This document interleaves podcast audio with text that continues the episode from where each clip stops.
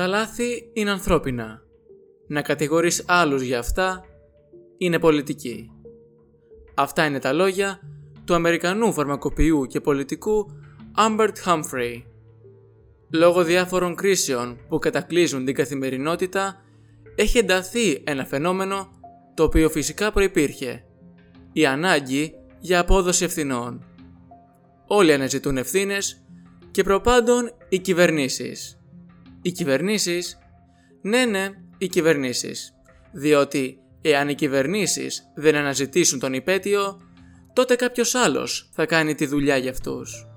Επομένως, για να νιώσουμε και ως πολίτες μια αίσθηση ελέγχου και εμπιστοσύνης απέναντι στο σύστημα που λειτουργεί σωστά, οι κυβερνήσεις πρέπει να βρουν ποιος φταίει.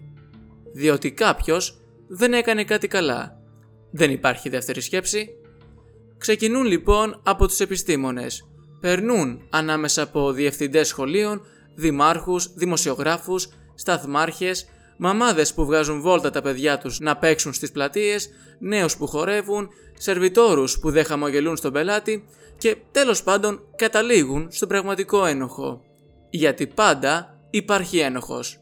Απλώς ποτέ δεν είναι οι κυβερνήσεις. Σε κάθε περίπτωση, το μεγάλο πρόβλημα εντοπίζεται στο ανθρώπινο λάθος. Οι κυβερνήσεις δεν θα αναλάβουν ποτέ την ευθύνη για το δυστύχημα, τη δυστυχία το λάθος, τα προβλήματα. Αρνούνται πεισματικά να τοποθετηθούν μέσα σε ένα ατελή κόσμο και προτιμούν να απογοητεύονται από την πραγματικότητα μέσα στην οποία λειτουργούν. Αντιδρούν με θυμό, με κατηγορίες, άλλοτε με αποδιοπομπαίους τράγους, με περιφρόνηση, με υπεροψία και φυσικά οι δικοί τους καθρέφτες δεν δείχνουν ποτέ ελαττώματα. Τα δικά τους χέρια είναι πάντα καθαρά εκτός και αν ήταν η κακιά η ώρα. Και αυτό βέβαια είναι δικό μας ανθρώπινο λάθος. Λάθος που τολμήσαμε να το σκεφτούμε. Γεια σας, είμαι ο Σταύρος Κουτσοχέρας και είστε συντονισμένοι στη συχνότητα του Time for Europe. Θεματική ενότητα του σημερινού επεισοδίου Ανθρώπινα λάθη. Η στρατηγική υπεκφυγής ευθυνών του πολιτικού συστήματος. Το απόσπασμα που ακολουθεί αποτελεί άρθρο του Άρη Χατζηστεφάνου «Τα λάθη δεν είναι ανθρώπινα» στην εφημερίδα των συντακτών και στην στήλη Infowar. Μπορείτε να διαβάσετε αναλυτικά το άρθρο στον σύνδεσμο που επισημαίνεται στην περιγραφή του επεισοδίου. Κάθε φορά που τα αμερικανικά μέσα ενημέρωσης αναφέρονται σε τροχαία ατυχήματα, υπάρχει μια μαγική φράση την οποία επαναλαμβάνουν διαρκώς. Το 94% των περιστατικών οφείλεται σε ανθρώπινο λάθος. Θα τη διαβάσεις στις αναλύσεις της Wall Street Journal και της Washington Post, αλλά θα την βρεις ακόμη και σε ανακοινώσεις υπουργών και αξιωματικών της Ομοσπονδιακής Κυβέρνησης. Τηριζόμενοι σε αυτήν την πληροφορία που αποδίδει την ευθύνη σχεδόν αποκλειστικά στους οδηγούς, οι αρχές επιχειρούν να μειώσουν τα δυστυχήματα είτε μέσω καλύτερης ενημέρωσης και εκπαίδευσης των οδηγών, είτε με υψηλά πρόστιμα για κάθε είδους παραβάσεις. Αντίθετα στην Ευρώπη, οι υπεύθυνοι αντί να εστιάζουν στα λάθη των οδηγών, επιβάλλουν αυστηρότερα κριτήρια ασφάλειας στις αυτοκινητοβιομηχανίες και διορθώνουν συχνότερα την σήμαση των δρόμων και τις οδικές υποδομές σε περιοχές όπου παρατηρούνται περισσότερα ατυχήματα. Η διαφορά στις δύο προσεγγίσεις μετριέται σε ανθρώπινες ζωές. Όπως εξηγούσε πριν από δύο χρόνια το περιοδικό The Atlantic, την τελευταία δεκαετία ο αριθμός των νεκρών σε αυτοκινητικά δυστυχήματα στην Αμερική αυξήθηκε κατά 10%, ενώ την ίδια περίοδο στις χώρες της Ευρωπαϊκής Ένωσης μειώθηκε κατά 36%. Μάλιστα, οι Ηνωμένες Πολιτείες της Αμερικής είναι από τις ελάχιστες χώρες του αναπτυγμένου κόσμου όπου τα θανατηφόρα ατυχήματα ως ποσοστό του πληθυσμού αυξάνονται. Το πραγματικό πρόβλημα είναι ότι το μαγικό ποσοστό του 94% είναι υπό μια έννοια ψευδές. Για την ακρίβεια, στηρίζεται σε μια παρανόηση έκθεσης που δημοσίευσε το 2005 η Εθνική Επιτροπή Οδικής Ασφάλειας των Ηνωμένων Πολιτειών της Αμερικής. Η κρίσιμη αιτία δηλαδή το τελευταίο περιστατικό στην αλυσίδα των γεγονότων που οδηγεί στο ατύχημα, οφείλεται κατά 94% στον οδηγό, ανέφερε η έκθεση. Αλλά αμέσως μετά συμπληρώνει ότι η κρίσιμη αιτία δεν πρέπει να εκλαμβάνεται ως ο καθοριστικός παράγοντας του ατυχήματος. Οι συντάκτες του The Atlantic ανέλαβαν να εξηγήσουν με το ακόλουθο παράδειγμα τη διαφορά ανάμεσα στους δύο όρους. Μια μέρα με ομίχλη, ο οδηγός ενός SUV κινείται στο όριο ταχύτητας με 65 χιλιόμετρα την ώρα. Καθώς εισέρχεται σε μια πόλη, το όριο πέφτει στα 40 χιλιόμετρα την ώρα, αλλά το πλάτος και η σήμανση του δρόμου παραμένουν αμετάβλητα, ενώ η μοναδική πινακίδα που ενημερώνει για την αλλαγή του ορίου ταχύτητας δεν είναι εύκολα ορατή. Τελικά, ο οδηγός χτυπά και σκοτώνει ένα πεζό, ο οποίος περνά από μια διάβαση χωρίς φανάρια. Σε αυτό το παράδειγμα, η κρίσιμη αιτία είναι το λάθος του οδηγού.